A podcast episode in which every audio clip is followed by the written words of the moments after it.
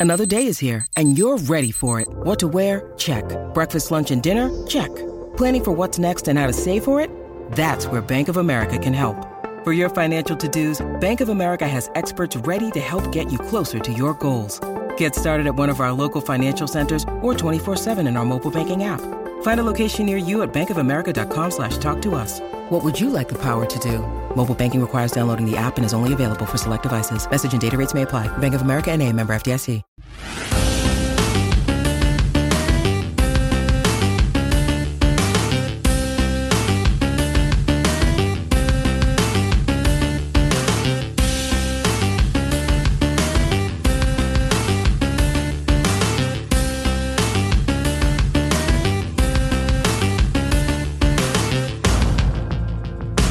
Welcome to the Ninja Turtle Power Hour. I'm Spencer Toon. I'm Keith McGuffey.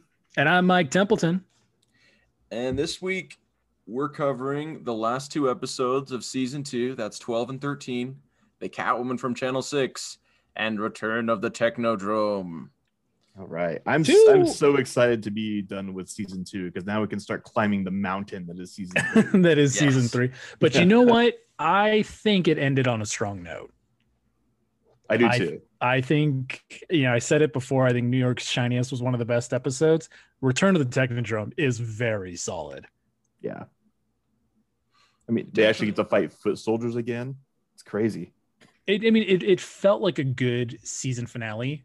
hmm So, ah, yeah, It was very massive and it was, it was, it was epic. It was, it was pretty epic. Like, Yeah. not to just throw that term around, but it's definitely like the biggest stakes of this season.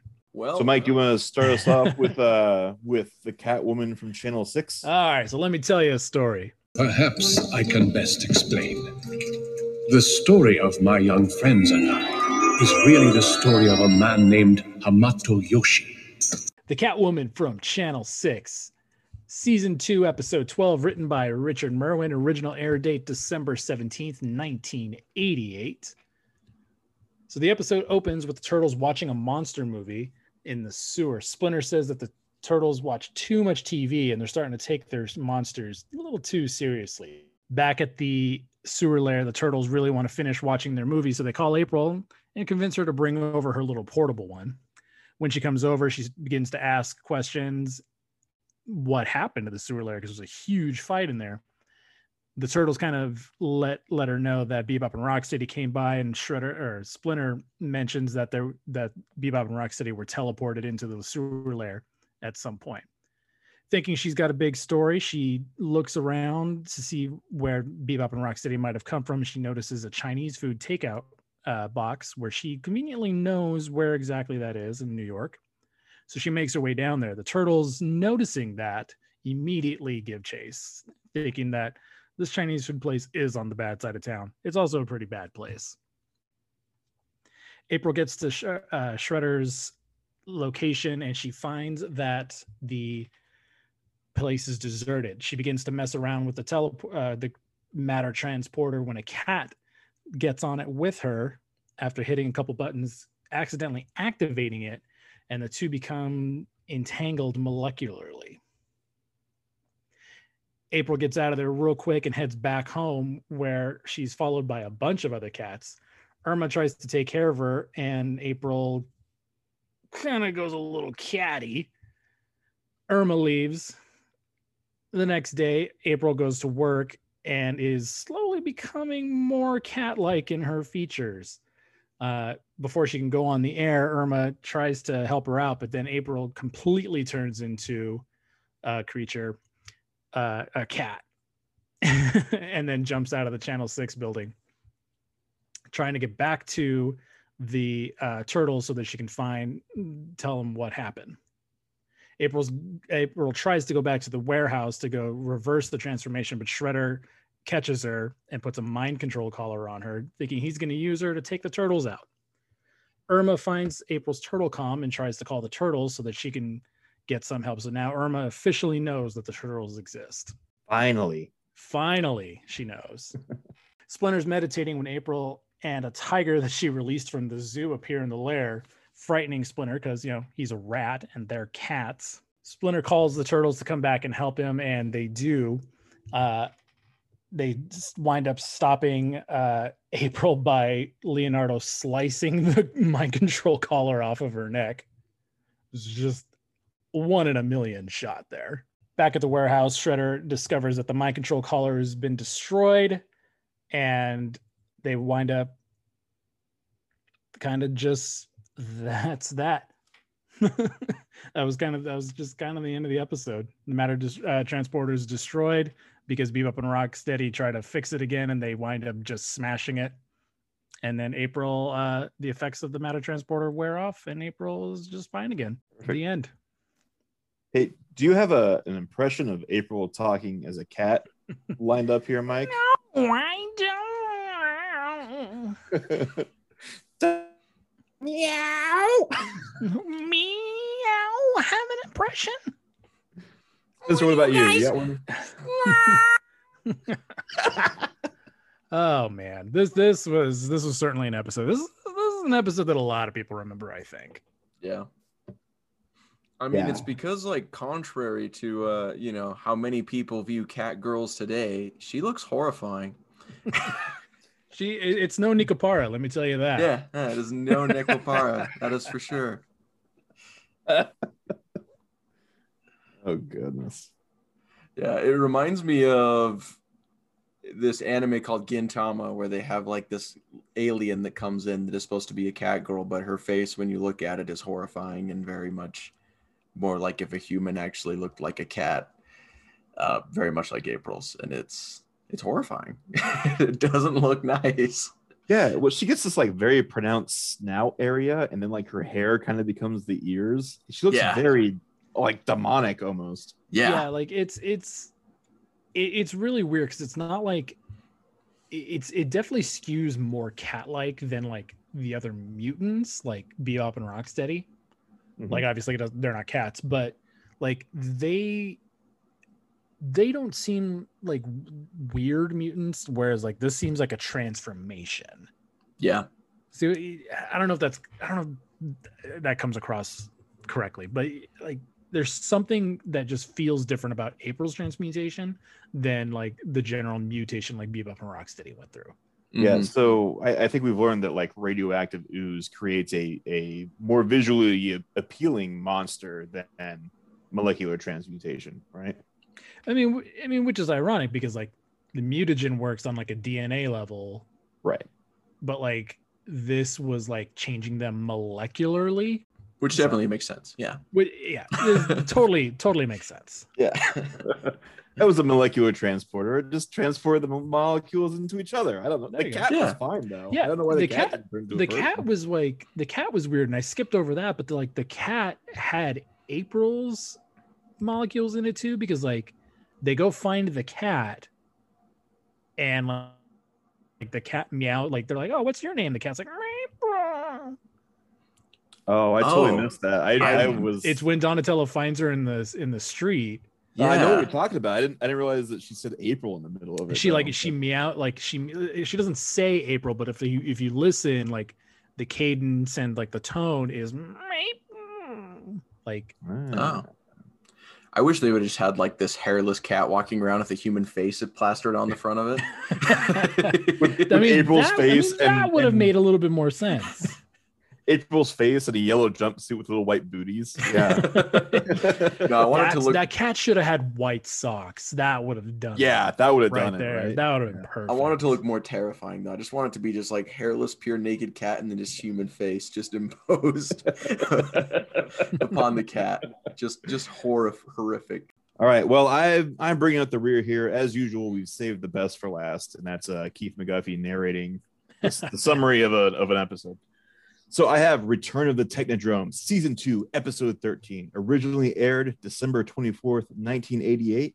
Little early Christmas gift for you folks living back in nineteen eighty eight. This was written by Michael Reeves. Another Michael Reeves joint. Yeah, yeah, he's he's got some episodes under his belt, and I was looking him up. He's got a couple good ones coming up in season three too. Hmm. So we'll see. All right, it's a slow news day for April. Splinter's leaving on a three-day pilgrimage, and Krang is ready to bring the Technodrome back to Earth. April meets up with the turtles to see Splinter off, while Krang sends Shredder to Ni- while Krang sends Shredder to Niagara Falls to take over the hydroelectric plant. They'll siphon off power to send to the Technodrome in Dimension X to open a portal to get to Earth. Krang sends a group of foot and rock soldiers to help guard the plant while this happens.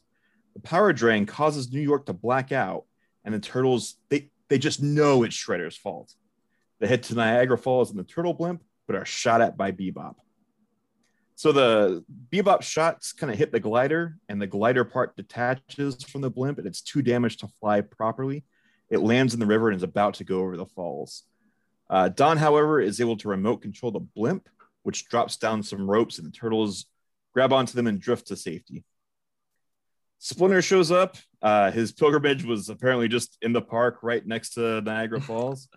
Uh, and he said something was amiss. So I was like, ah, I better go see what's going on and meets up with the turtles. Uh, the turtles, April, and Splinter split up to take out the patrolling bad guys and get in the plant. Despite shutting off the pumps, the Technodrome still makes it through the portal to Earth, and the turtles are surrounded by foot soldiers and stone warriors but Krang calls everyone off because his his ego, you know, he wants to finish off the turtles himself. So he aims one of the weird prong a jig things on the side of the Technodrome at the turtles.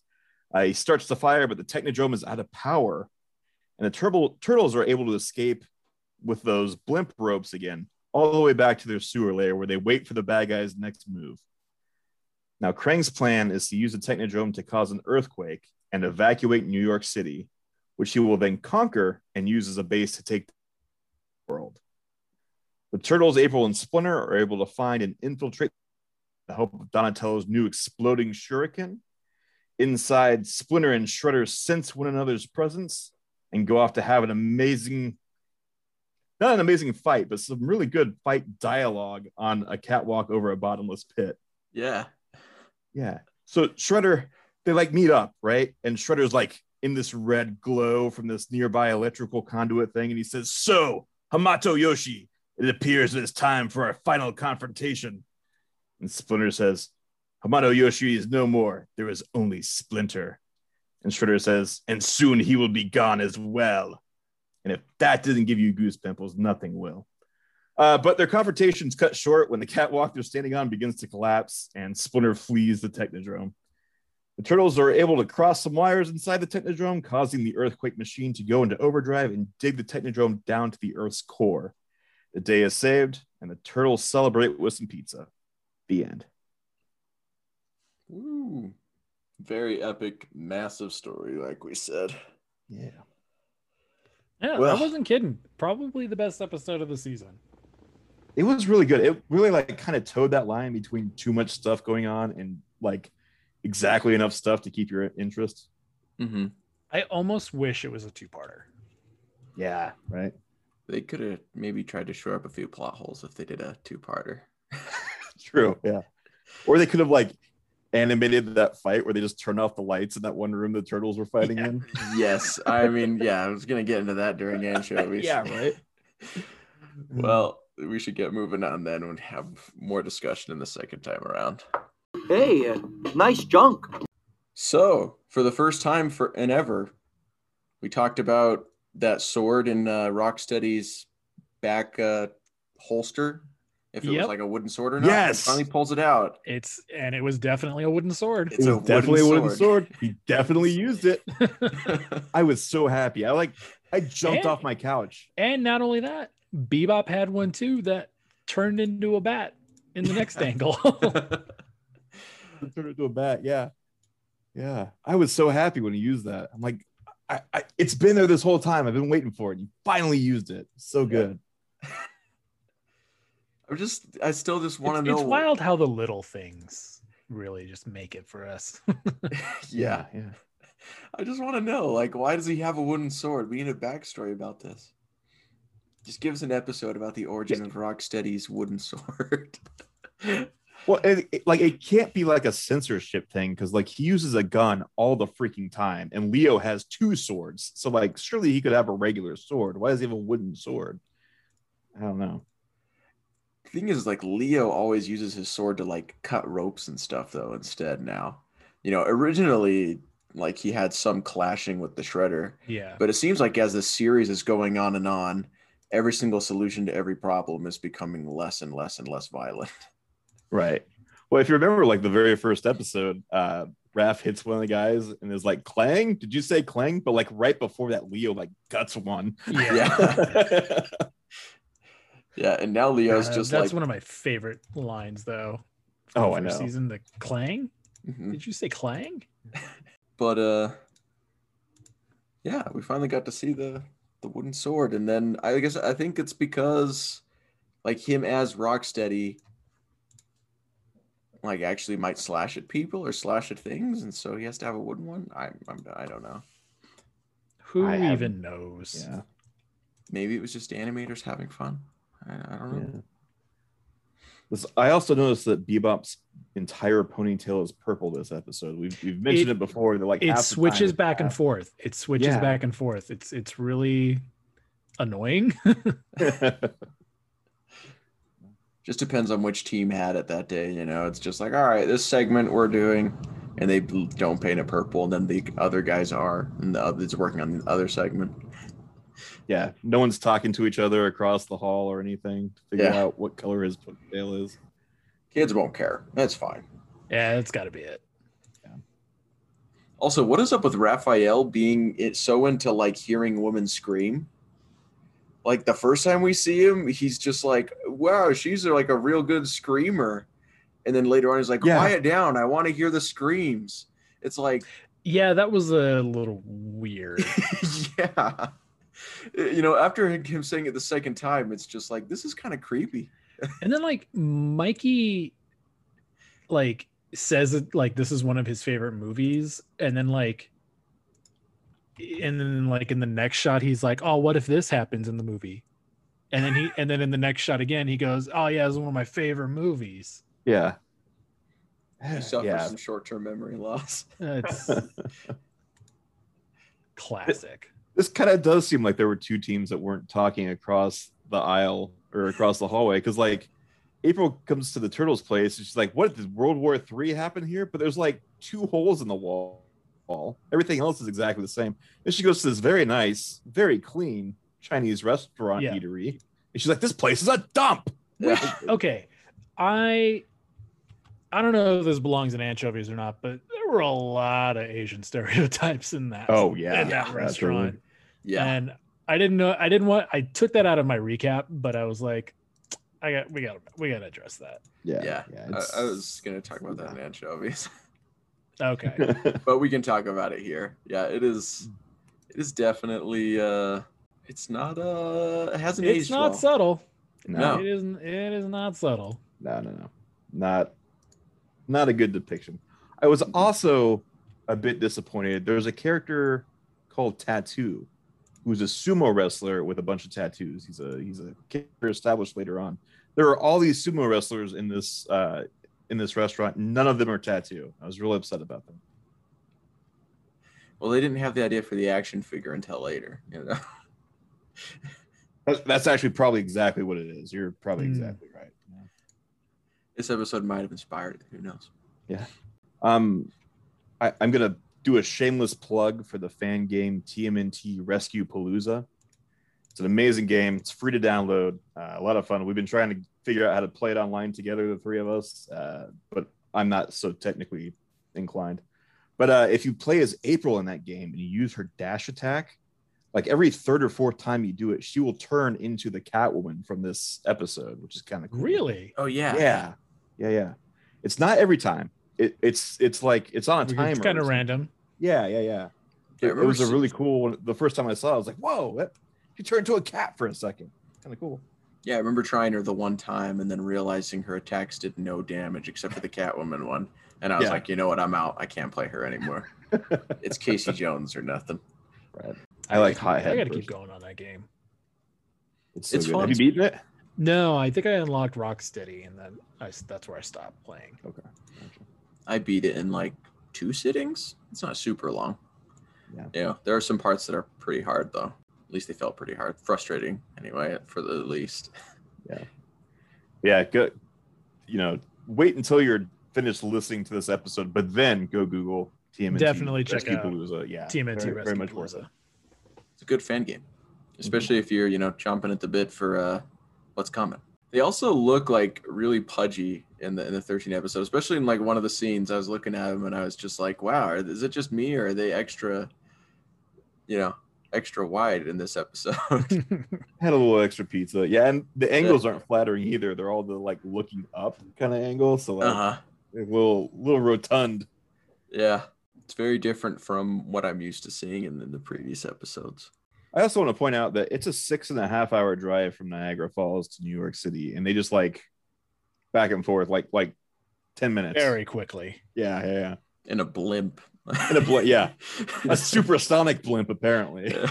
I mean, granted, like they're flying at least, so like, I guess, but They can fly in a direct line, but you know, I think like the fastest blimp because I googled this once because I you know the turtle blimp, and I think the fastest like the Goodyear blimp, which I think is the fastest blimp we've got, goes like seventy five miles an hour. You know, so it's like able to like make freeway speeds. Okay. Uh, so I guess like I guess fly with- that in a straight line. With uh, you know, the a tailwind of sorts, they could do it. Yeah. Yeah, maybe it's just a really good day to have a good tailwind. Right. Yeah. propel them forward to make it all the way up to Niagara Falls in you know moments. And then Splinter's also able to just walk there. I liked that they dropped him off though, um, on the cheapskates. Mm-hmm.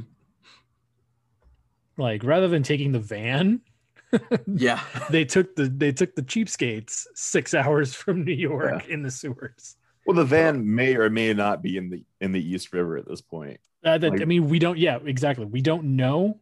Yeah. We know that there might be two vans. Maybe they just pushed another one up up the stairs of Baxter's building and built another one. Yeah, who knows? I mean maybe it's just you know in the spirit of the pilgrimage. You know, like no vans.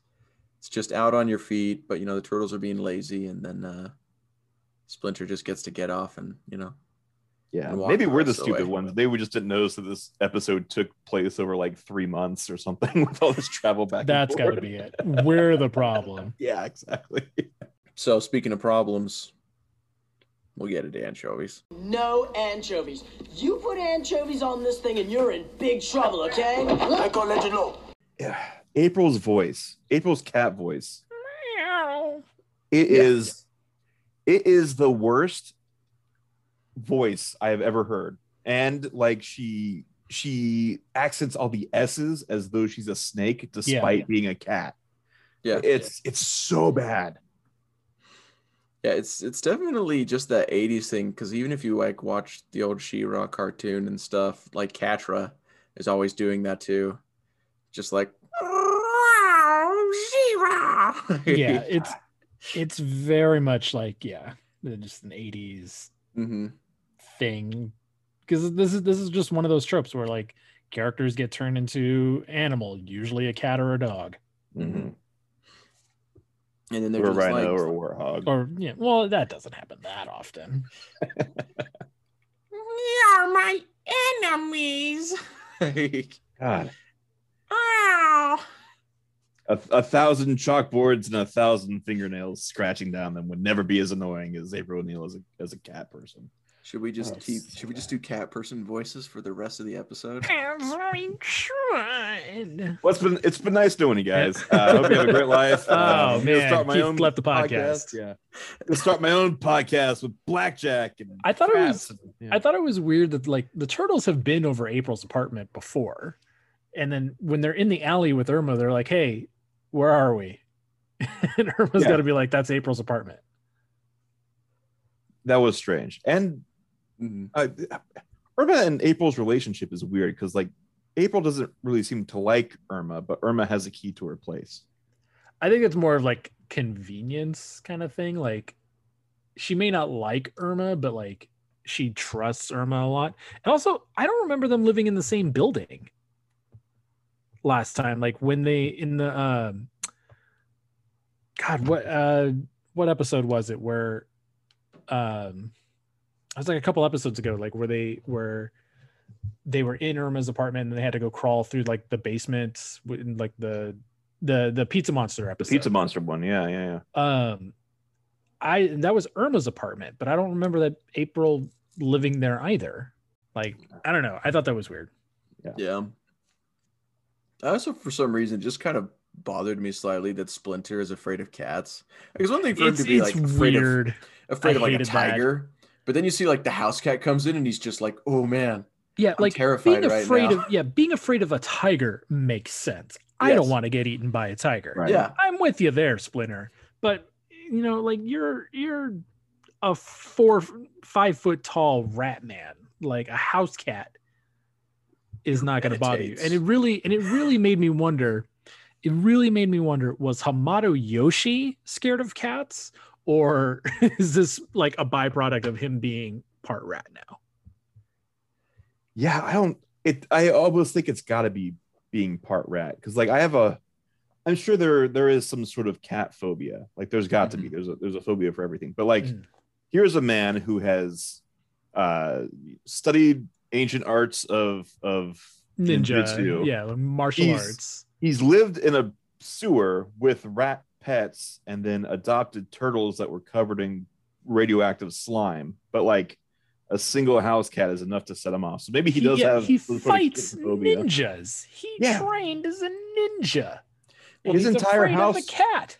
his house was attacked by tiny robot monsters that tried to eat him and he was fine but a tiny cat is enough so either Uh, he has like feline phobia or it's a byproduct of him being a rat it's just it's it's so wild. Mhm. yeah.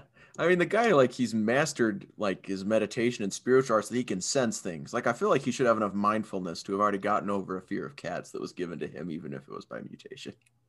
yeah You know, it's like, man, why, why? well and he tries in this episode which makes me think he hasn't seen a cat in at least 15 years Yeah. I guess they don't get down in the sewers much. Uh, I mean, I mean, okay, that's fair. Like they they probably don't go down to the sewers very often, but still, Yeah. like it's such a weird thing. Like they, they didn't even have to do that. Like he could have just been scared of the tiger. of the tiger and the the half cat woman walking into his doorway yeah that Oh, would yeah. freak me the hell out Yeah. Th- those two are both scary things. You know, I would be Yeah. scared by a tiger showing up through my door. and I would also be scared by a very, you know, creepy looking cat lady. Yeah. well and not just a tiger a sewer tiger like that's that's another level right That I mean, yeah, like that is a specific breed of tiger that I do not want to encounter. I mean, I'm gonna be honest. Even if it was like supposed to be like one of the anime cat girls, like a Neko Neko cat girl, I would still probably be scared if that showed up in my doorway. Like this girl with cat ears, that's pretty terrifying. It's it's not right. Oh, I've seen enough girls with cat ears. I'm about it. All right. I'll Well, say Comic Con must be rough for you, Spence. Yeah. I mean, it's one thing when they're definitely How many anime fake, all expos right? do you go to? Yeah, yeah, yeah. I mean, I freaking love anime, but apparently I don't go to enough. I need to, like Splinter, try to overcome my fears. Apparently, right. my fear. We'll get you a little girls. immersion therapy, see if that There works go. for you. And then I think my one of- cat heard me talking about cats and came here to annoy me. Oh, of Yeah. course. You know, Oh, for the cat, record, I cat walks in and is like, "Heard you were talking shit." Yeah, sewer tigers, you say? I have a cousin. But yeah, who's going going Tiger. back to it, Wu Wu's Oriental Palace. It's kind of that was kind of a big, big eesh. Yeah, yeah. Pretty cringy. The, the accents aren't done very well either. Uh, I mean, it, it goes back. I I said it a while ago. Like I don't. You can always tell when it's like white guys doing very stereotypical, quote unquote, Asian accents or Oriental accents. mhm. Yeah. Like I say Oriental, like because they're doing racist accents. Like Mhm. It's, I don't know. I just don't like it. I've I've never liked those kind of acting choices, and yeah, that was that was a lot. And it's like this is a Chinese food place, but there's like sumo guys, yeah, and Yeah, guys yeah. like and in it's like yeah, Yeah. it was yeah, just a ton of stereotypes. And it it really didn't add to the story like at all. It I- really didn't. They could have just said it was on the bad side of town. hmm They didn't have to make this place be terrible because it, Yeah. it, it- you're right. Like it added nothing. Like n- nothing here did that. Like the only part that like had any relevance was when April came in and she's like, "Hey, do you know? Did you see a guy that looked like a rhino and a warthog?" And the guy's like, "Oh yeah, the guys that wear Halloween costumes." Like, which is funny that Bebop and Rocksteady literally just walk into this place and order food, and they're and everybody's cool with it. Um, and like that's pretty much it. Like the turtles didn't have to go back there and then like have that whole fight. Yeah. And even like I mean, I guess the the smoking gun there is that they leave the box in this in the sewer, and that's how April kind of tracks them down. But like we've seen that Donatello has been able to track down like every form of radiation known to mankind. Like, why couldn't he have like traced the teleportation beam or something? Like Yeah. Well, doesn't even- seem even then, necessary at all. Even then, like Shredder could have done it too. Like Shredder asks Bebop and Rocksteady like where the where the sewer layer was, and they're like, I don't know. Like you teleported him, man. Like you could have you could have found it. Or the fact that he could see everything April was doing and she went down to the lair. It- exactly. Like he could see through. He could see through the collar. Yeah. Yeah, you know, he that's knew what she was doing. It's like you could have just you could have just recorded the whole thing. Well, he just he could have just watched her and been like, okay, left there, right there. All right, I'm at the oh, lair. Oh, Bebop and Rocksteady, Right, right, yeah. right. It's a left or right, up and down. yeah, double back of the human skull, and you're there. Yeah. yeah, this is definitely another one of those uh plot holes from this. And what was the point? I mean, okay, I now learned from Mike that that's actually the cat that like molecularly switched with April. I don't know how you want to The one they the it. one they found in the alley. Yeah, I didn't realize it was that. And so when I saw that, I was just like, what is the point of this scene? You know, it's just like Donnie being like, told you I was her favorite. And Yeah. Like there was, I mean that that's why because it was the It was- cat was like part April. Yeah, So that's why like he was like, oh, that's why she like I'm her favorite because the cat was acting on April's base instincts or something. okay. Yeah, to me, that I, I thought it was just no there to sense. yeah i thought it was just there to set up that uh you know don says she's uh i'm her favorite and michelangelo's like no it's just because you eat anchovy pizza i thought it was With just setting up that voice. joke with raphael's voice yeah Yeah. Which is okay, so that happens a lot in these two episodes too. Yeah, a lot- still a lot of voice swapping. yeah. well and there's a part that part where leo he he runs up and he cuts the collar off of april and then the next oh. scene it's donatello holding a sword Yep. and then it's leo again after that real strange It's it's it's super strange. I like as soon as Leo's like, I know what to do, and I was like, he's gonna he's gonna charge right up to her and like slice the, the slice it off. Like he's and I'm I'm I'm almost surprised he didn't just throw the sword because that really seemed like something 87 Leo would would have done. Yeah, I'm surprised he didn't like jump up, cut a sewer pipe, and like the Yeah. sewage washed it off of her or something. yeah. Like the the fact that he nailed that shot was just insane.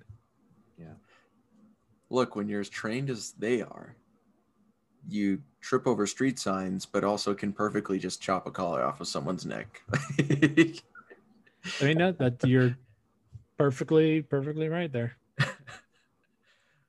uh, so I think also what april gets like Mhm. super strong because like she rips she rips that like metal lock from like concrete at one point Yeah, and she uh she like knocks out or knocks down at least both Bebop and Rocksteady in the same like kickflip. yeah Yeah.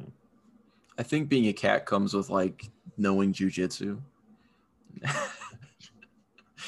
And the That's way my cats scamper about chasing each other, I I mean they're either really highly trained or not trained at all. I can't tell. so I think my favorite of all the painting errors probably is in Return of the Technodrome when the shredder just goes shirtless at around like three minutes in. I think it like got it as three minute thirty six seconds into the episode. He's turning to go, and then like his where his shirt should be is just painted skin color from the side, just painted the same color as his skin. And then like a few that. seconds later, it goes back to the shirt. Yeah, it's because it's to the side and his cape's covering most of him.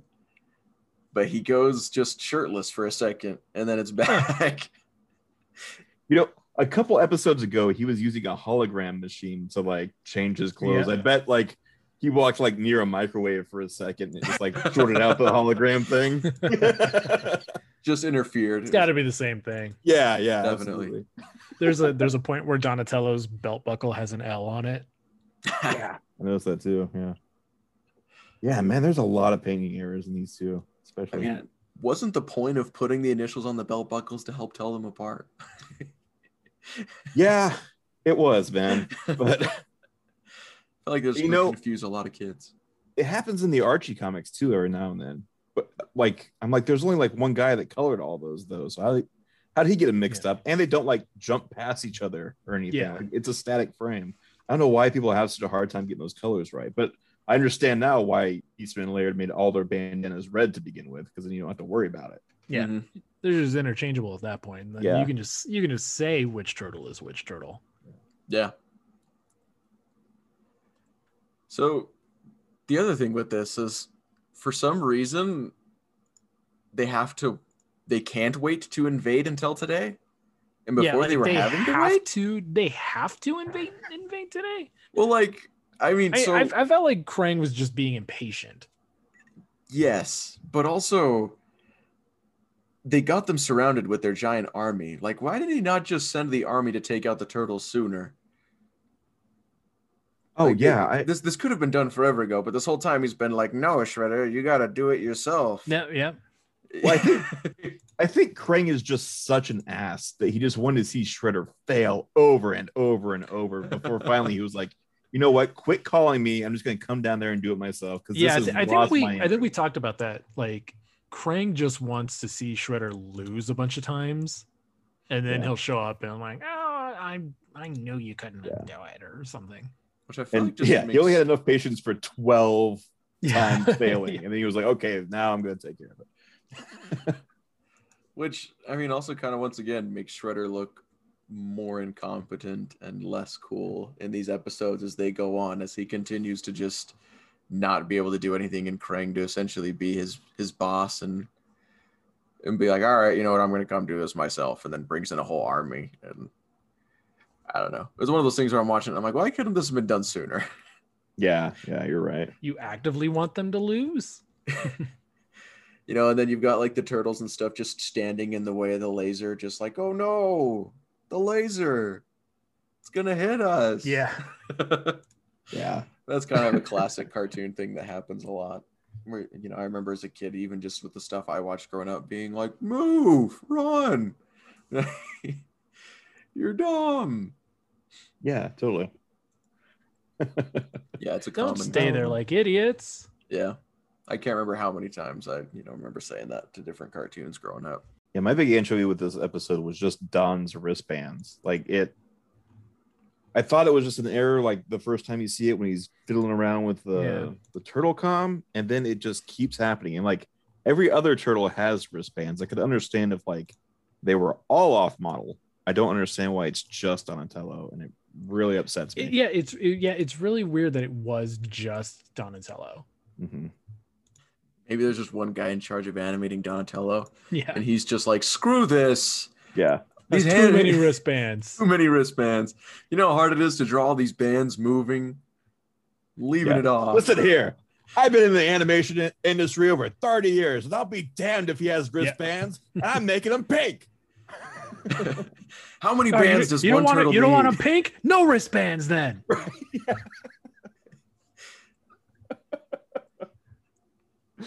Uh, I think I think my main anchovy with this one is just I think I think it was just this could have been a two-parter.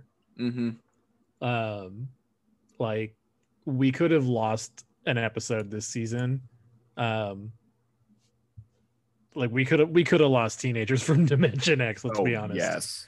Uh, we could have lost teenagers from Dimension X and then had this be a two-parter. So you still have 13 episodes. Like, Well, yeah, because it's almost like the budget ran out in the middle of this episode.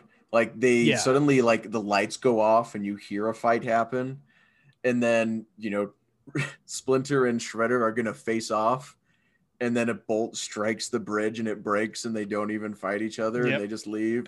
It just yeah, it just blinks and then like Shredder's just hanging there. yeah. Oh, I was so disappointed with that because like the build up to it was fantastic. Yeah. yeah. I was Like I was the- like on the, edge of my Hamato seat. Yoshi is Oh, no man. more. I was in it. I was like, this. is Yeah, like be I was there. ready. And then I looked, and there were like three minutes left. I'm like, there's no way. Yeah. there's no way. yeah, it was it was kind of frustrating. I was like, man, we could have had some good fight scenes here because we've been given good fight scenes in this anime in like the first season. But uh apparently uh we're not getting those anymore. At least not right now. I don't know. For me, this last episode did start to feel more and more like I'm watching the same thing over and over again. Uh it did feel There like was, it. was there was there was that one part in in the episode where like like oh the turtles this is getting very mo- monotonous. Mhm. Yes. like you summed it up for me, Shredder. Thank you. I was you. like yeah like like a little, a little tongue in cheek there writers. Yeah, we know. Mhm. Well, here's 40 more episodes of the same thing for season 3. Yeah. Oh man, Mhm.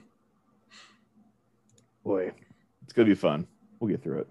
We'll get through it, and we'll we will yeah, have some d- laughs along the way. I'm It, sure. it was a, it was a fun little tongue in cheek, you know, reference, but yeah, it kind of rings false when you're when you when you're coming up on as many episodes as we are. Mm-hmm. right. yeah. Unless that was meta commentary and the writers were like, "We really hate that we're doing this." they Michael snuck Reeves is anyway. done with it. Yeah. Yeah, which is like why I really look forward to. I don't know. It's why I love things like the IDW series and stuff when they really expand the Rogues Gallery and have people outside of the faction of like Foot and Utrom. And I feel like that's necessary for Ninja Turtles, especially in its progression. I, you know, that's a bigger discussion um, because I was I was thinking about that today, um, and you know, the, the turtles have a rogues gallery, but they don't. It's not like Batman or Spider Man where like you can name off a bunch of them. Mm-hmm. Like for the general public, like they know, like they know like B list or B and C list Batman villains. You know, Mm-hmm. like and especially with shows like gotham like you have like lower and lower tier villains like even even even like the common person knows Ra's al Ghul nowadays Yeah, I mean, and like we've got Polka Dot Man coming to the Suicide Squad movie. exactly I'm like hyped about Finally. that. and yeah. that's and that that's a problem that turtles never really deals with because we're constantly going back to shredder hmm Yeah, but no, it's like always- i said that's that's a that's a discussion for not anchovies There, there is a really, really good episode called Night of the Rogues, but Mhm. it's in like season seven. So like, I we'll be old men by the time we get to that. But it's like all of the turtles bad guys, including some that we've never met before, but they act like they've seen them before, come together, and they get like all of their allies, like Casey Jones and Zach and April, and I think Usagi might be in it. Maybe I'm I'm double double guessing myself on that now, but yeah, and they all just like beat the crap out of each other. It's fantastic. See, no, that would be an epic battle. See, Yes. but Usagi's not in that. I, I I misspoke. I just looked it up real quick on the on the wiki. It's he's not in that. Episode. no he's not My bad. well, that's all right. It still sounds epic. Leatherhead, Leatherhead, Tempestra, Chrome Dome. It's amazing. but zach the fifth turtle is yes, What a great character he is. Well, speaking of epic things, let's get into what we love. Oh, I love being a turtle. Funny enough, my thing that went in anchovies is also my thing, and I love being a turtle. It always makes me laugh whenever I hear the campy 80s meowing in between sentences. oh god nope it's super obnoxious. irredeemable it's a super obnoxious, but at the same time, because it's so campy, like I grew up watching He Man with my little brothers, like late at night, because it would come on then, the old 80s one, and like She Ra, and we would just laugh at it and, and make fun of it. And so that's what it takes me back to. And so I Mhm. guess for that reason, I find it kind of entertaining and funny, but at the same time, it's very obnoxious. That's that's just it. One thing I liked about the yeah that's your only one Yeah. There were, I mean, there there were a couple there were a couple good bits in it that I really liked. Um, Mhm. I I like Mikey's uh fourth wall break when he goes, "Man, there's nothing like a furious, fun-filled food flinging fight." Try saying that three times fast. Then I tried it and I did it. So I'm not Oh, gonna do it again though because I'm not warmed up anymore. Right. Yeah. Aluminum, linoleum, aluminum, linoleum. All right. Furious, fun-filled food fling- flinging. See, see, I already messed up. Furious, fun-filled food flinging fight. Furious, fun-filled food flinging fight. Furious, fun-filled food flinging fight. Oh, wow, he did it for us right here, guys. There you go. Right, Right. right. Did it live. Woo! Do it live. Nice. Uh, and then I, I also liked Irma's like Splinter. He sounds cute. And then just at the end of the episode, he's a giant rat man. He's like, I'm Splinter. And she's like, Oh, he's like, he goes, Oh, and you must be Irma. And she's like, Nope, I'm gone and leaves. Yeah. I, she's so impossibly thirsty. Like, and I understand this is in a time period before Tinder existed, but like, yeah, it's ridiculous. Yeah, it's like, uh, I and it it, it sucks that it's kind of her whole her whole shtick. Yeah. like she can't just be April's best friend.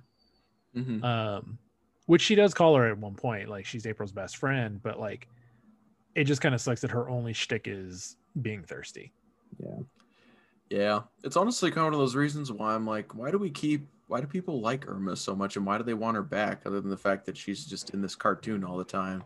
Because she's just kind of one of those characters I, I really don't it's, care it's just about. it's the silly it's just it's for this irma specifically it's just it's the silliness and because she is such a prominent character she's our only other girl yeah, in the show um and it, it really sucks because like april doesn't have any girlfriends like she doesn't she very rarely has any Mhm. um so like that's why irma was such a big deal um especially like when they brought her into the 2012 cartoon like i remember i was super excited because it was like oh there's actually like someone else for april it's not casey Mhm. and she turned out to be a Kraang droid yeah.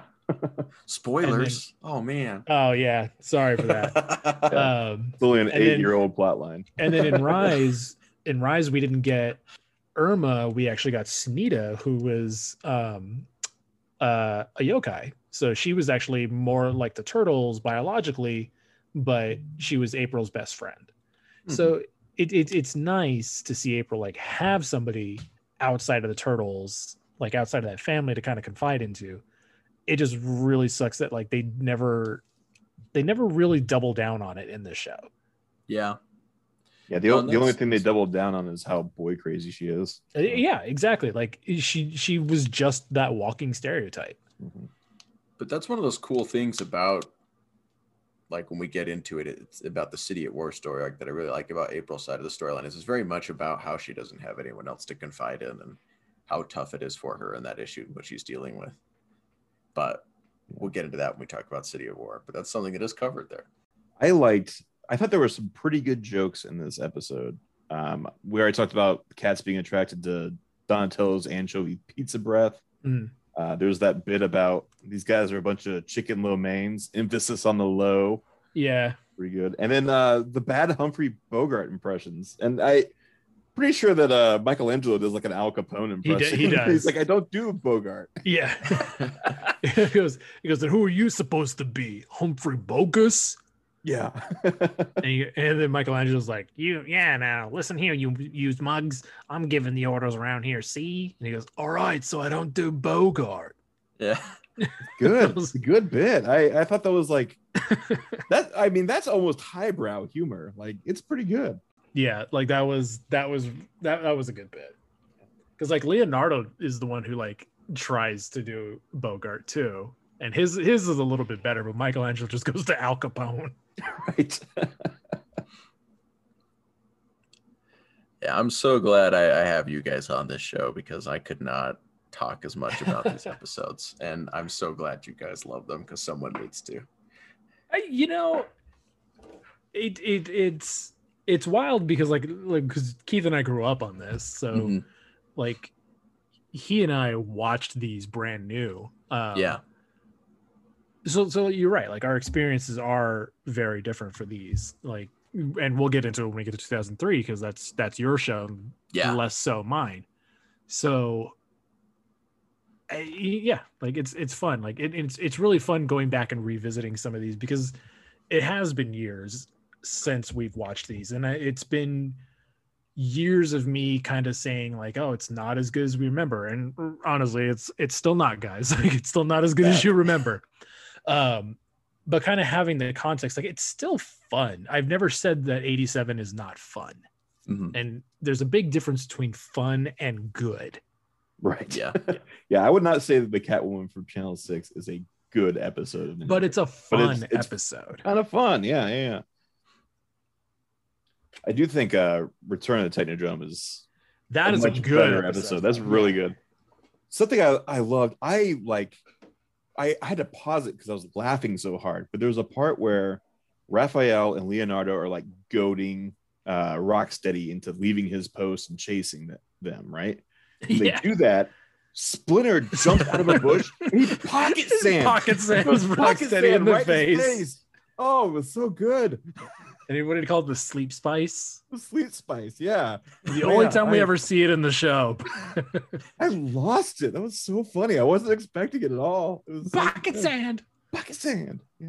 You've got Raph with the sides, Leonardo with the katana, Donatello with the bow staff, Michelangelo with the nunchucks, and Splinter with the sleep spice. with the with the sleep Pocket spice. sand. Yeah. Yeah. Sand. Oh, it's so good. Where's an action figure of that? Pocket sand And then- Splinter. Right. Throw sand into the eyes of your friends. And then you know Rusty Splinterford. it's, it's just like itching powder and like the coarsest of sand. Yeah. Oh man. Oh, that would suck. The coarsest of sand. There's also a part- sand with diamond dust in it. yeah, right. Uh, Really get in there, really get in the eyes. Yeah. Oh man. Spencer, you had, you had mentioned earlier that like they seem to be getting less and less violent with their their answers to problems. And there's a part in this episode that I love where like when the foot soldier shoots at Leo, he uses his swords, it blocks it, bounces off his swords, bounces off like the technodrome, bounces off something else, and then cuts a branch off of a tree that then falls in front of the foot soldiers and stops them. Yeah. it's ridiculous. yeah, it's it is insane. Now I do like the Yeah. the Star Wars esque setting of the almost showdown between Shredder and and uh, Splinter. It's very much. It's almost like a re- No, yeah. like we get a reverse Darth Vader thing from Splinter. Him saying that you know Hamato Yoshi is no more. Now only Splinter remains. It's very like Darth Vadery. And then you've got because by the way, another spoiler in this episode, Darth Vader is is Anakin Skywalker. What? Well, Shit. what? I know I probably just blew everyone's minds. Yeah. Sorry about all the spoilers. I, I wondered what that silhouette behind Anakin on the poster of Phantom Menace was all about, but you've ruined it for me. Now you know. Oh And man. knowing is half the battle. They even like they even get like a disturbance in the force thing going on because they like stop and sense each other and like we have to go to this this catwalk over the bottomless pit and sort it out. Yeah. Yeah, it's very much Well, there was like, um there were there was that there was that part where like um Leo's like, oh, I sense something, and Michelangelo's like, oh, like I, I thought only Master Splinter could do it. And Leo's like, well, since he's not here, someone's got to do it. And it's like, yeah. When he he looks right at us when he says Yeah. it too. Like wink. yeah, give a little wink. But yeah, no, it's making a very nod at the camera. Yeah, it's very Obi-Wan and, and Darth Vader E from st- episode four. But it's funny because the laser thing shooting down really makes me think Phantom Menace, like the Duel of the Fates. But that's not really. I mean, that case came out way before then. But definitely the whole catwalk, very Star Wars. Yeah, you heard it here, folks. Uh, Phantom Menace stole from a 1987 Ninja Turtles cartoon. One hundred percent, I believe it. Fun, unpopular, fun fact, unpopular opinion of mine: The Phantom Menace is my favorite Star Wars movie. Yeah, it, you know, the older the older I get, the older I get, the more I like it. Yeah. Because like I- for, for years, my favorite Star Wars movie has been Return of the Jedi. hmm Oh yeah, yeah. Un- unpopular opinion there, Mike. that movie's great. yeah, I mean, it's yeah, like I I know why everybody likes Empire Strikes Back, but uh, Hmm. Return of the Jedi has always been my favorite. And you know what? I love the special editions. Jedi Rocks, that musical number in Return of the Jedi, that's my jam. I mean, I'm I'm into it too, dude. Those are those are what I had. I mean, so like the reason why the Phantom Menace is my favorite one is pure nostalgia. It's Mm. the only Star Wars movie I had. I watched it on repeat as a kid. Uh, which I don't know, maybe Star Wars is Oh one. yeah, like I maybe I go got to- into Star Wars Mm. when the VHS, like the like the big VHSs came out in Yeah. um like 95, I think. Yeah, it was 95. It was like the black the black ones with like Darth Vader and the Stormtrooper and Yoda on them. Mhm. Um like that art was everywhere. Mhm. Um, so those were those were like when I really started getting into Star Wars. Um, and then like the special editions were a couple of years later in 97.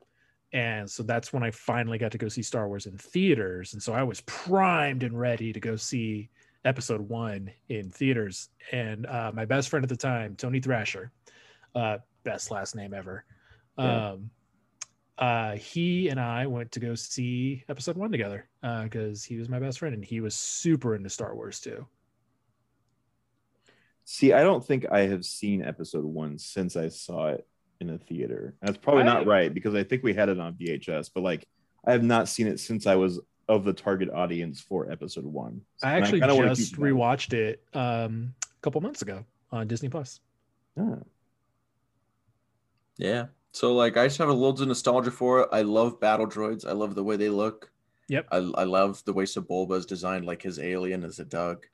Anyway, nin, you know, Ninja Turtle Power like Hour. a lot of Star a Wars lot of people a lot of people give those movies shit but it's like they're really like the designs in those movies are really good Yeah, like I freaking loved the aliens and the robots in those movies. I I loved them as a kid. That's what I ate up. Was that and the action. And that's all you really need as a kid. Yeah. the uh, the way the prequels like feel like they're in the same universe that the original trilogy is in is the opposite of how like the sequel trilogy feels Mm-hmm. like it feels more organic that the prequels lead into the uh that like you you see like design cues and like things that could evolve into how they are in the original trilogy and then like Right. the sequels like i like the sequels like at least force awakens and last jedi Mm-hmm. but like it, it doesn't feel like there's a progression like it's been 30 years and it's like they're still flying the same tie fighters yeah. right. And yeah, like Spencer, that that feeling But, uh, you get for episode one when people are telling you it's not as good as you remember and whatever. That's Mhm. kind of how me and Mike feel about 87 Ninja Turtles. Yeah, oh, I, I 100%. And that, that's where I pull from to like understand it. And I'm Yeah, like, yeah, I get like- it. like you'll you'll never appreciate it in the way you might appreciate it, but you're not going to appreciate it in the way that Mike and I do because we grew up with it and it's it's part of our DNA, you know. Yes. The only issue that I struggle with now is like I will just always forever be screwed over with everything. Like the prequels are less popular than the original trilogy, so I almost never get prequel stuff. 2003 Ninja Turtles is way less popular than 1987 Turtles, so I never get 2003 stuff. It's painful. well i mean we're you know we just had we just had the 20th anniversary for uh for phantom menace a couple of years ago. Yeah, you know 2019 we had a there was a big merchandising push. Uh next year is the big and is the 20th anniversary for attack of the clones which is another one I watched on repeat. But I'd always skip the Anakin and Padme Oh. scenes because those were boring and lame. Because love. yeah i mean they're those are boring and like and stupid me when i was younger like i loved the yoda versus count dooku fight Oh yeah, it's still do. terrible it's terrible in context because like i don't think yoda should ever do that but but uh, you know me when i was younger like i love the shit out of that Yeah. but anyway i'm a retired star wars podcaster so yeah. We'll we'll we'll, we'll trim the uh, the Star Wars bit now. no, No, we no, don't leave have to, it in. we don't have to trim we don't have to trim it down No, no, we're not going to trim just- it down. We're leaving it Oh. all in. Yeah, yeah. i just re- i just retired from star wars podcasting so he keeps trying to retire. We keep dragging him And back keep in. dragging me back. I can't. I can't leave the wars. right. Wars keep finding me. Right. Oh, man. Hmm. Well, let's hurry and talk about some news this week because boy, oh boy, is there some big news. Perhaps I can best explain.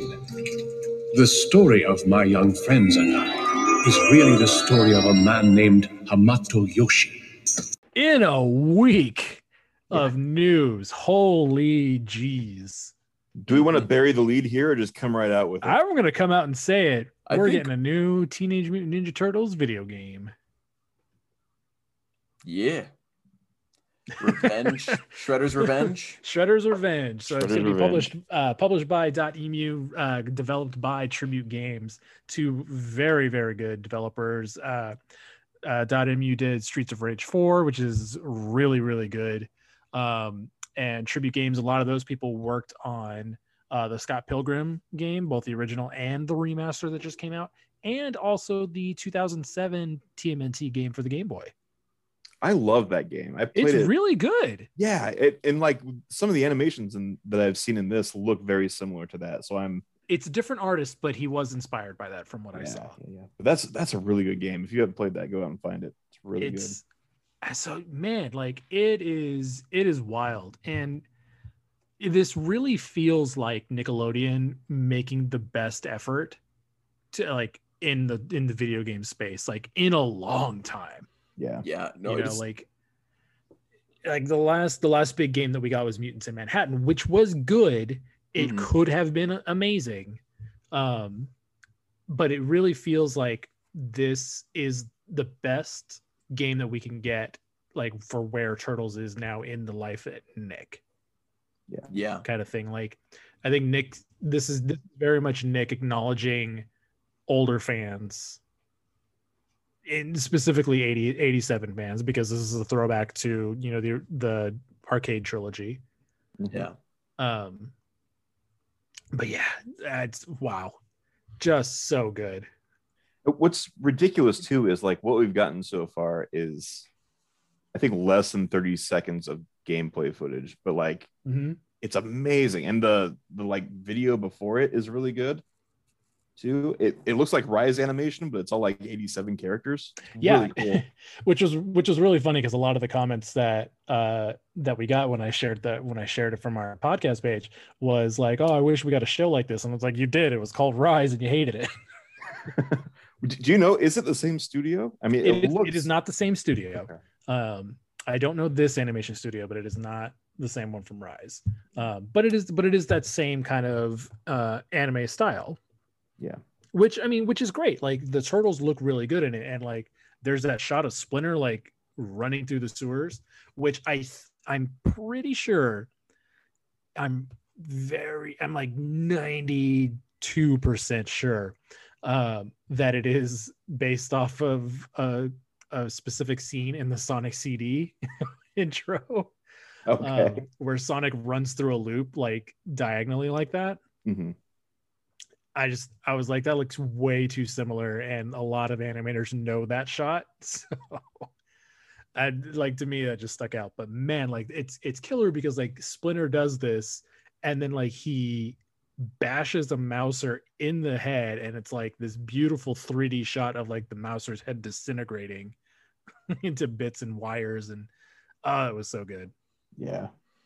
But we got a lot of cool we got a lot of cool things in it too because like we saw Zorax the Triceraton commander um we saw uh Bebop's uh like monster truck from Manhattan Project Yes. for like a split second like that 100% stuck out to me and I was like ha, ha, ha, like pointing at the screen um it, it, it got April like you know beating up some foot soldiers like it, there's there's a lot in here Mhm. I like, man. There's there's just one shot of like the sprites of the turtles running. oh yeah I've watched that like 800 times. I it's so it. it's so good um and i found the artist on twitter um uh coconut it's k-o-k-o-n-a uh u-g-h-t um and somebody asked him like what the run cycles were uh like what was his inspiration and, and he's like leo is determined Raph is kind of playful. Um, Michelangelo is just you know Michelangelo just running like crazy, and Donatello is doing a Naruto run. Yeah, yeah. I see. Raph doesn't look playful to me. He looks like he's running after someone that owes him money. Like I mean, he's yeah, like yeah. he's like full tilt at it. he, I love he it. he corrected somebody. He's like somebody somebody said it was a murderous run, and he corrected. He's like, I'd say it's more playful because he wants to go beat up somebody. So that, that Oh, was his yeah, quote. But yeah. yeah, yours is a little bit better. well, thank you. But Yeah. um, yeah, it's wild. Um, it's it's just wild that like we're getting this kind of game um, from these developers. So I'm incredibly excited for it. Uh, it's announced for PC and consoles. Uh, so we don't know which specific consoles, but most likely because the games that Dotemu and uh, Tribute have put out, like those are on everything. It's most likely going to be on, you know, Nin- Nintendo Switch, PS4, 5, Xbox One, and Xbox Series XS. Um, so it'll be out on everything. It's currently only wish listable though on Steam on PC. Okay. If it's Uh, not on Switch, I'm throwing that thing in the river. It, there's It's, it's I mean, useless to me at it that is point. all but guaranteed it is going to be on Switch. Um, because God, if they don't put it on Switch, that is insane. Right. Mhm. But yeah, I've already decided I'm going to triple dip on this game, so I am going to get it on PS4, Switch, and PC. Oh wow. Um, maybe a fourth time if uh, they do a physical release.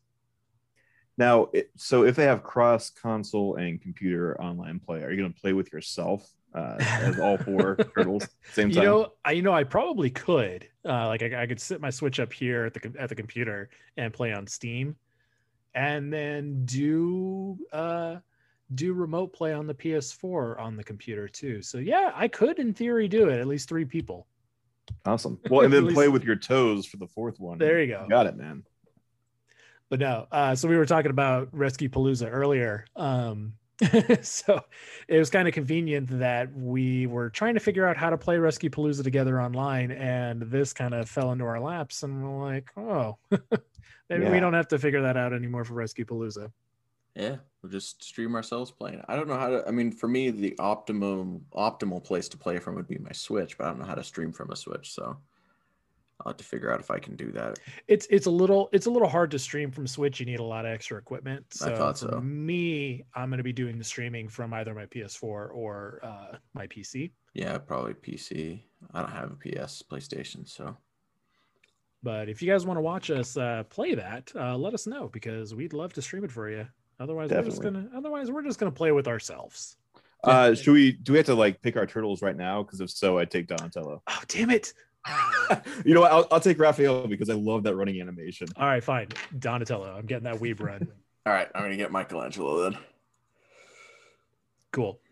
But yeah, uh, super super excited. If you guys haven't checked it out, we put uh, the video on our uh, podcast Facebook page.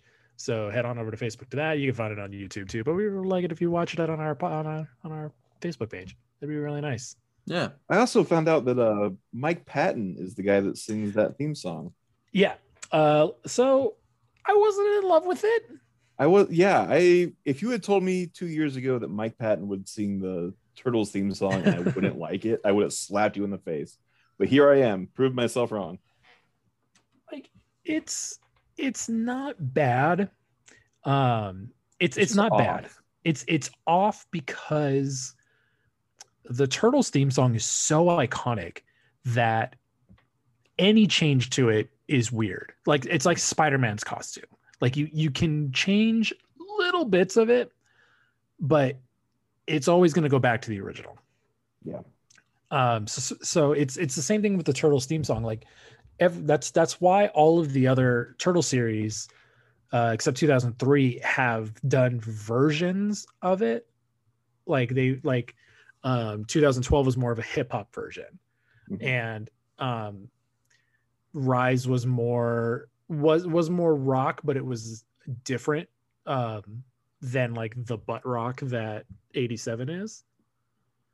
And like they they both work in their own way this is like a straight up cover trying to update the song in its original form and it just it feels weird it doesn't feel authentic Now, Spencer, as someone who who loathes '87, what do you think?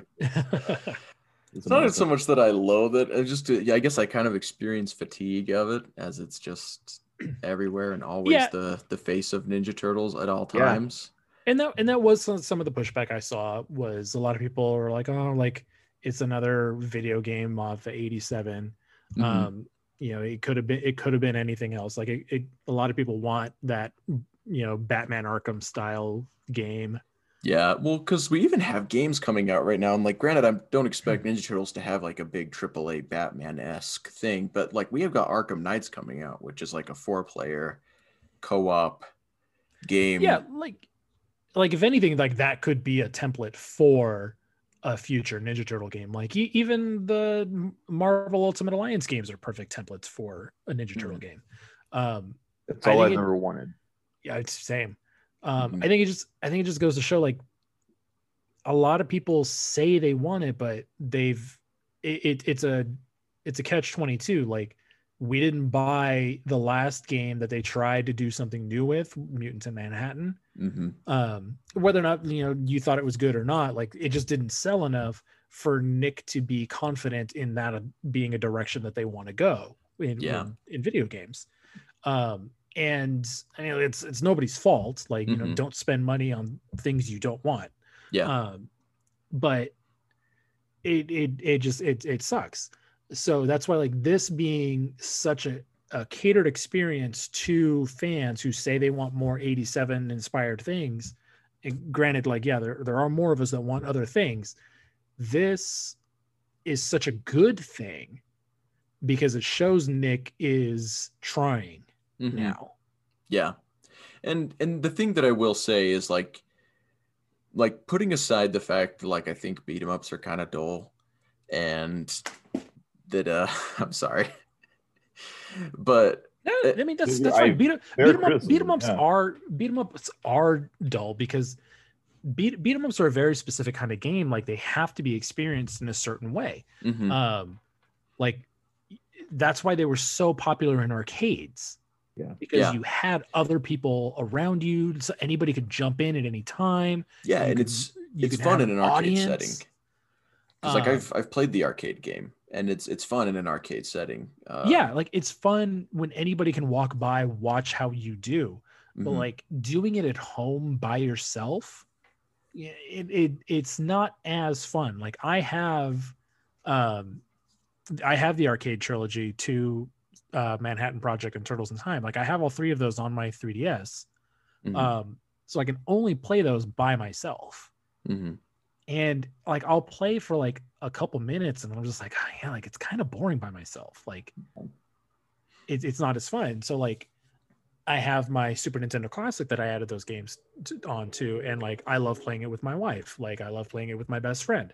Mhm. um like i have infinitely more fun doing it with them that like these kind of games like they have to be played with other people that, that Yeah. that's that's why like beat 'em up games like they're fun but playing it with other people is such a part of the experience so it's a good thing that this is going to have online co-op Mhm.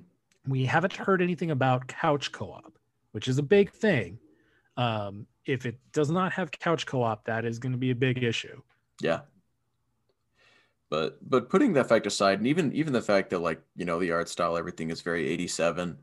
Like the one thing I hope that they do with it, and that I guess I wanted them to do, but I don't see any evidence of it, is like you can make everything eighty seven themed, and like make it look like that, but just throw in like one character at least from a different universe. You know, like just add in a confrontation with Noel or with Bishop at some point in there what what would have been fun or Well, Koya or Bludgeon. Like you, you know, you're fighting the Foot Yeah. Clan. We could put in Koya and Bludgeon, you know, and that's that's it. And I would get excited, and I would be like, yes, What, what, what would what would be really fun would be kind of like a turtles like kind of like a turtles multiverse game.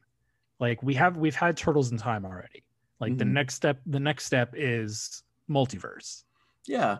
I know, don't. like have have it be progressively going through different dimensions and like you meet the 2003 turtles you meet the two the 2012 turtles you enlist the rise turtles Yeah, like I, I don't even need that so much. Like I just I would you know I'd like it like if oh i do video i put it out in the world i want that Okay. I mean, yeah, it's not it's not a bad idea, but if they even were to just like just start like a whole new universe that is essentially the the video games universe and they just start incorporating other elements from other um just from like IDW Mhm. does essentially. You know, we can even bring in characters from IDW like Koya. That- that's kind of that's and- kind of how the video game that's kind of how the video games have always been um it, it like, was very- for tournament fighters. they're very 87 inspired and a lot of the jokes you a lot like a lot of the references you get for the arcade games are because you know the 87 cartoon but- Mhm. i mean personally i've always considered them to be kind of their own thing too because they do involve different concepts Mhm. Than the sh- than the cartoon ever did like token Rahzar like i know they're in the cartoon eventually but like you know they were in the video games too. Mm-hmm. Super shredder's not in the cartoon but he's been in a couple video games. Yeah. And and like that's that's the thing though is I just kind of wish that they would pull from more of the modern stuff and bring it back into and just make it look 87 and that way they can just kind of like get the older fans that kind of are refusing to move on get their toes wet a little bit in it you know just just a tiny Yeah. bit you know even if they That's could good in- idea. yeah, even if they could in this one just expand the roster of playable characters. Like I love the turtles, but like if you could be like Casey Jones or like I mean Mondo Geckos existed in the back since the 87 cartoon. Just get to Yep. blaze him and like, Yeah. you know, bash people with your skateboard or whatever. Like that'd be a blast. But even if they wanted to bring in a newer character like Angel Bridge from IDW as as a playable character, that would be freaking sick. Uh alopex yeah, Alopex. Harold. And just kind of give him an 80s feel. Yeah, Harold. Like there's so many good, awesome characters that we don't have to completely overrun the roster with them. We can leave, you know, Shredder and Krang Mm. at the top. But just like, I don't know, weasel in a few other new elements so that we can get people into the newer stuff and they can Yeah. kind of get warm up to it. no you're you're That absolutely cool. right like that that could be like their gateway into into that like just make an 87 inspired version of alopex in this game yeah, I would love Ki- to kind of see. Koya and Bludgeon as bosses. Like, because you could do Tokka and Rahzar, Bebop and Rocksteady, Ground Chuck and Dirtbag, and then Koya and and uh, Bludgeon. yep There's, I got four levels for you right there. imagine, Yeah. imagine an old hob an old hob boss Yeah. oh, man, that'd be awesome. Like you have like, old Hob yeah, like that, there's there's so many cool directions. There's so many cool directions that they, they can go in. Um, I I do think they are going to play it safe and stick strictly to 87 with this game. Mhm. Um, and the reason why I think that is because because they have Zorax the Triceraton in it, yeah. and like that's such a specific character that's only really ever appeared in one episode. Yeah, he's of like super popular, and I, I had never heard of him until he got an action figure. I don't think he's even popular. I think it's just I think it's the fact that like NECA put out his action figures, so now people are acting like they know who the Triceratons are. Oh, I think that's what it is. Like whether or not like you know who the Triceratons are, like from Mirage or 2003 or 2012, like these Triceratons are not in the common TMNT knowledge. A lot of people didn't even know the Triceratons were in 87 until the action figures came out. Hmm. Like 100% fact. And I saw on Twitter, like even even NECA was kind of like, we're kind of taking credit for that one when somebody asked if he had saw uh, Zorax in the trailer. Yeah. Huh.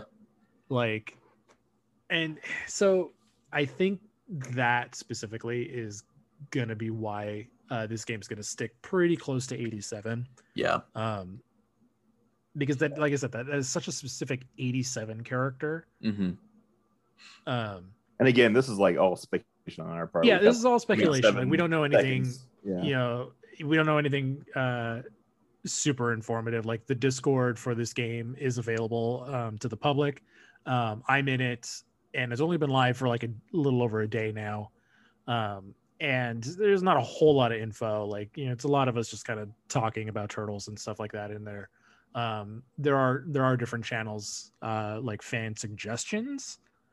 Um, and my favorite Hmm. one that I've seen so far was like uh, like different skins for the turtles, uh, Yeah, just like different that. colors. So you had like you had like the base uh, turtle colors. You had like uh, the comic colors where they were like uh, from Turtles in Time when they were their different skin tones. hmm And then there was a really Yeah. cool one that was uh, they called it the Prime skins, but where they were uh, they were all white, all red bandanas, Mm-hmm. but then their uh, plastrons, like their stomach shells, were the different individual colors, Oh, huh. like they like the original NES game. So I was like, Oh, that's yeah, really okay. cool. Like I love Wow. that design. Interesting. You have to get on Discord. Uh yeah, it's it's definitely worth it. Um so yeah, ooh man, we led with the biggest story of the week. Like I said, I just love to see just like just even one character. Like I, I feel like you're still playing it safe if you're just like here's one Yeah. character from like IDW or from 2003. I really- 2012. Yeah. I really wonder Let me play as Asuka again. Yeah. Like the second. I really wonder how inspired by Rescue Palooza this game is going to be. Yeah. I hope so, man. That game's so good. I I would I would pay good money for it. Yeah. Yeah. But anyway, the other news that I guess we need to get to is issue 115 of the IDW run of Ninja Turtles is out this week. Uh, when you're listening to this, it'll be out the next day if you're listening to it right when it comes out on Tuesday. Uh, so that is going to be March 17th, St. Patrick's Day. There you St. go. Patrick's Day, yeah. I believe uh the director's cut of Last Ronin number one is coming out that same day. Oh, there you go. I missed that one. Yeah. I think our, And- our last bit of news is uh, NECA did their full box reveal of the Turtles uh, in Disguise four pack. So if you guys missed out on the original Ne- uh, NECA Turtles, uh, Toon Turtles from a couple of years ago, they're going to be reissued soon um, in their kind of trench coat disguise. Uh, but all of those are fully removable, so you will have the brand new Ninja Turtle figures with interchangeable heads um, and expressions. So like the heads are in like four different pieces. You can pop the tops off and then like swap the angry eyes with the open mouth kind of thing, and or closed mouth. Really cool. Uh, we don't have a release date on those, but uh, final box shots usually means a month or two. So Awesome. should check those out at Target anytime soon. All right. Thank you guys so much for listening. Uh, next week, we have a special surprise guest coming on. We're going to be talking about we're going to be talking about Secret of the Ooze because it is coming up on its 30th year anniversary. That'd be 30 years. Yep. 30 years. So we're going to have a special guest coming on. So stay tuned for that. Come on over and listen. We're going to have a lot of fun. If you guys want to tell us any memories you have of the original movie, let us know on Facebook, uh, Instagram, or Twitter. yeah, we'd love to discuss it on the show. We'll, we'll read it. Please like, share, and subscribe uh, to the podcast and to our social medias. You can find us everywhere at Ninja Turtle PH. Once again, thank you for listening. Until next time, Cowabunga dudes. Cowabunga. Krang out!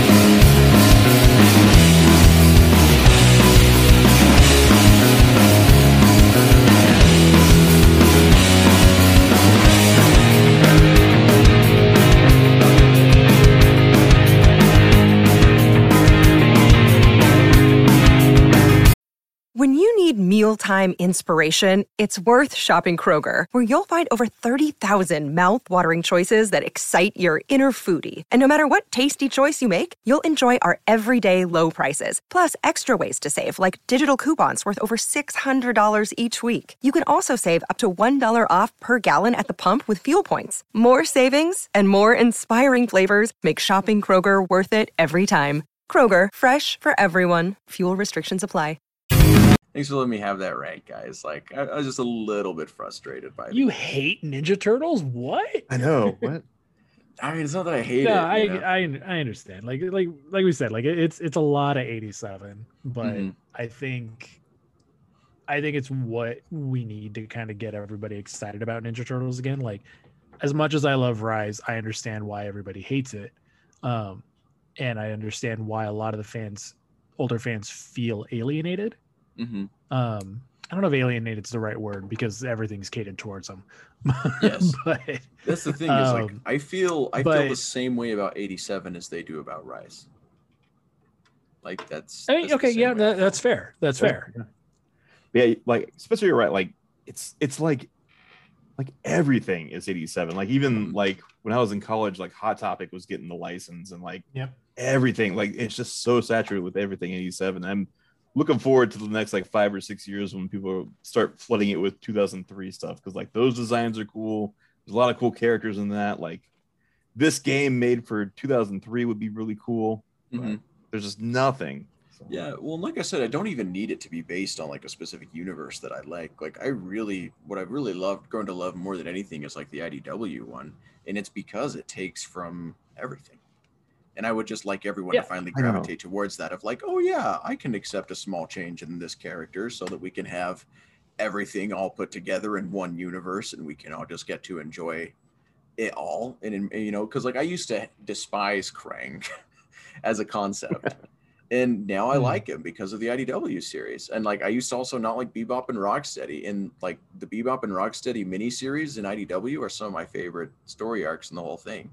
Like I like Bebop hit the and road and Rocksteady. destroy now. everything. Yeah, like I love Bebop and Rocksteady Yeah, destroy everything. series. It makes me laugh. Like it's it's fantastic.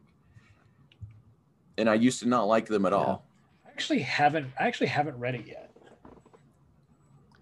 Man, You should. It's a Mike, lot you're behind fun. the times, man. You haven't read you haven't read the Uh, Ghostbusters I crossover? have- You haven't read the Power Ranger crossover? You I haven't destroy Bebop? everything. That's the one they go back in time, right? Yeah. With Yep. Renet, yeah. Mhm. So So for forget, that- uh, hit, hit the road. There's like some lady that breaks up into smaller versions of herself. Yeah. Something. but it's been a long time since I read it. I. Yeah, she's she's pretty insane. I just barely read it a little bit ago because I've been reading those hardcover collections. Super stoked for the next one because it's finally going to Oh, give me yeah. the City at War arc. It, it's amazing to think that series is like 10 years old now. I or know. about to be. It's a it's incredible. Freaking wild. I remember I remember buying the first issues. Uh, what comic shop was I at? Uh, it was Metropolis Comics in Bellflower, California, and I was reading the issues at a park. I specifically remember, Hmm. and I was like, I'm going to continue to buy these books until this series is canceled because like this is the first time that I can buy a Ninja Turtles book that's coming out in stores. Yeah. Yeah, I was the same way. That's like the series that got me started with a pool list. I think issue three might have been out when I started, and I went back and got one and two. I'd been Like- I'd been in comics like for a while, but like this was like the series that I was like, this is what I'm always going to buy. Like I, Yeah. I've read X Men and I've dropped X Men, but I've never dropped Turtles. Yeah, I, I've been reading comics my whole life. This was just like Mm. I had always gotten stuff just added to my dad's pull list, and then Mm. read it later. But this was like Uh, I'm this is like setting out on my own, you know. yeah, so I'm a young man. I'm getting my own pot, my own pull list now. yeah, so I was getting like that and Venom, and like Venom has changed substantially since uh, 2011, but Ninja Turtles is still going strong. Yeah. And it's a, it's a really good series. And I'm known at my comic book store as the Ninja Turtle guy because I go in and pretty much almost get exclusively Ninja Turtle stuff. Same. Same way, uh, yeah. Yeah. Same. Like I've I've kind of cut my pull list down Mhm. um, to a couple indies and turtles. Like I'm not even getting Power Rangers. I was getting Sonic too, just because like I love Sonic, but then I wound up like it's like 40 issues in, and I haven't read any of the issues I bought. Oh, it. I've been getting it. It's pretty good, but like, there's there's a part where there's like a metal virus that's like a zombie Yeah. apocalypse kind of story, and it's it goes for like 22 issues. Like it's just stupidly long, and I don't. I, I. I remember seeing it on all the issues that I was buying, and I was and then like I've learned that it was like the metal virus, and I'm just I don't know. I, don't- like I love Dr. Eggman and I loved I love that whole story of him being Mr. Tinker. Like Yeah. he get he gets amnesia uh and he becomes a good guy. Mhm. Um and what's what's the what's the new guy, the new the new doctor, Dr. Starlight? Starling or Star Starline. Is it Starlight? I think it's Starline, Starlin or S- Starline or something. Um, like that. he He's like, like a duck. He's like a mallard. he's a he's a platypus. oh, is uh, he? Oh, yeah he's a he's a platypus and he um he looks up to dr eggman like thinking he's the best and then he like learns from him and then at the end he's like no he's like you're terrible Mhm. i'm gonna be better than you and so he and it's like that's a great arc yeah, yeah. It's been it's been good. I, I'm thinking about dropping it though. Um, it's not. yeah like like i said like i'm i'm, I'm just gonna drop it because i'm not reading them yeah. Yeah, I just I don't know. I try to save on space. So aside from Ninja Turtles, for the most part, I just subscribe to DC Universe and read there. I actually just got comiXology unlimited uh, because i lost access to my friend's comiXology No. and it was the only way I could read the Mirage issues that we that we cover now.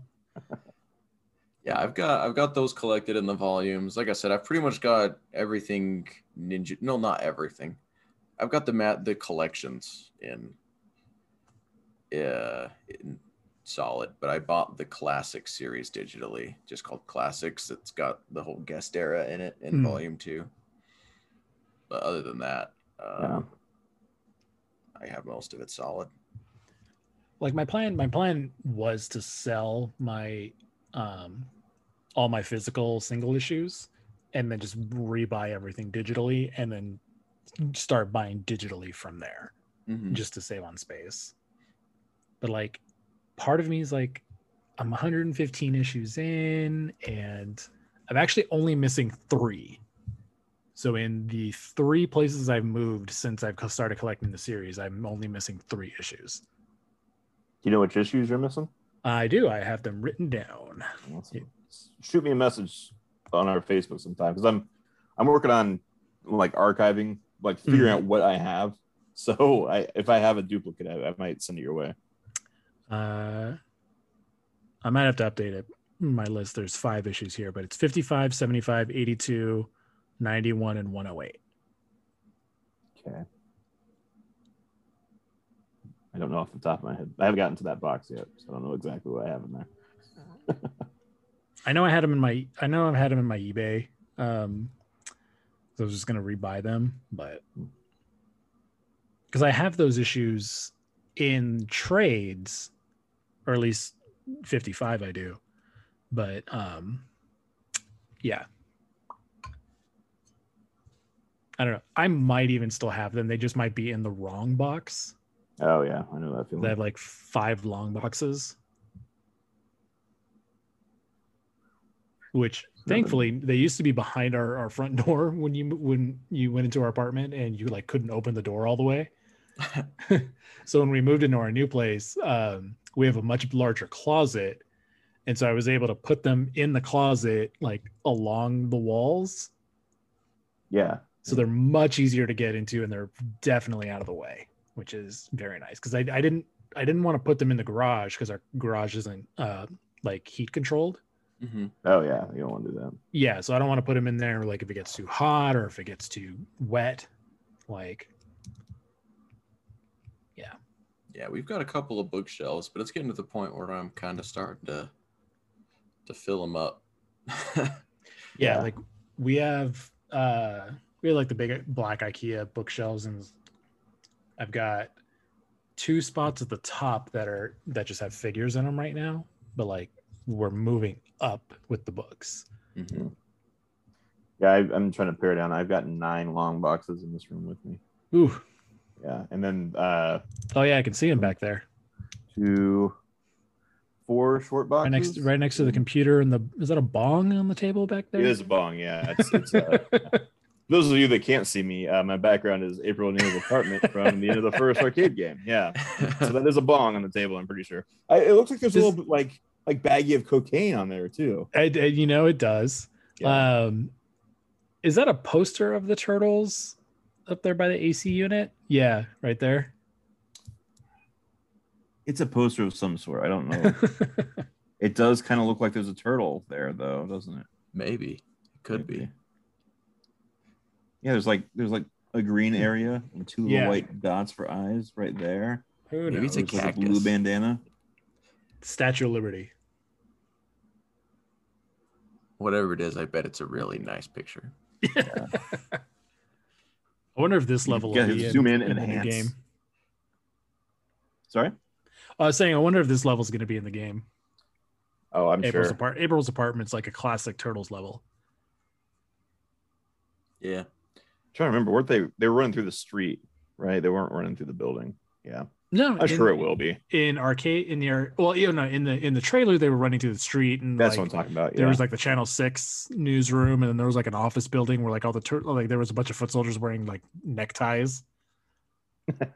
um, but yeah, A- A- April's you know apartment is a classic arcade level.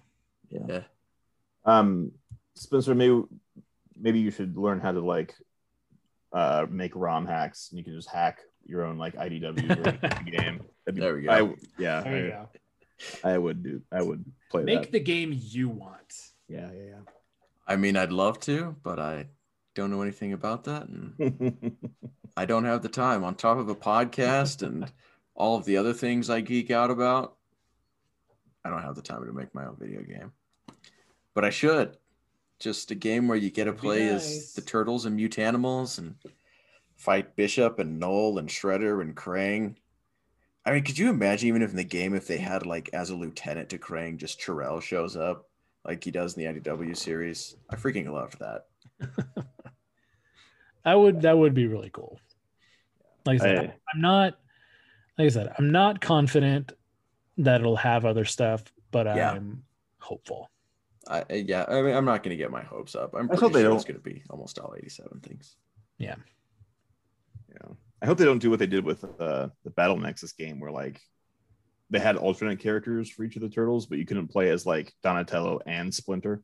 It it was either Donatello or Splinter, or Oh. Rye or Mike. Like, I hope you can mix and match if there are other characters. You know. Yeah. It would be nice. I think it would be super, super cool.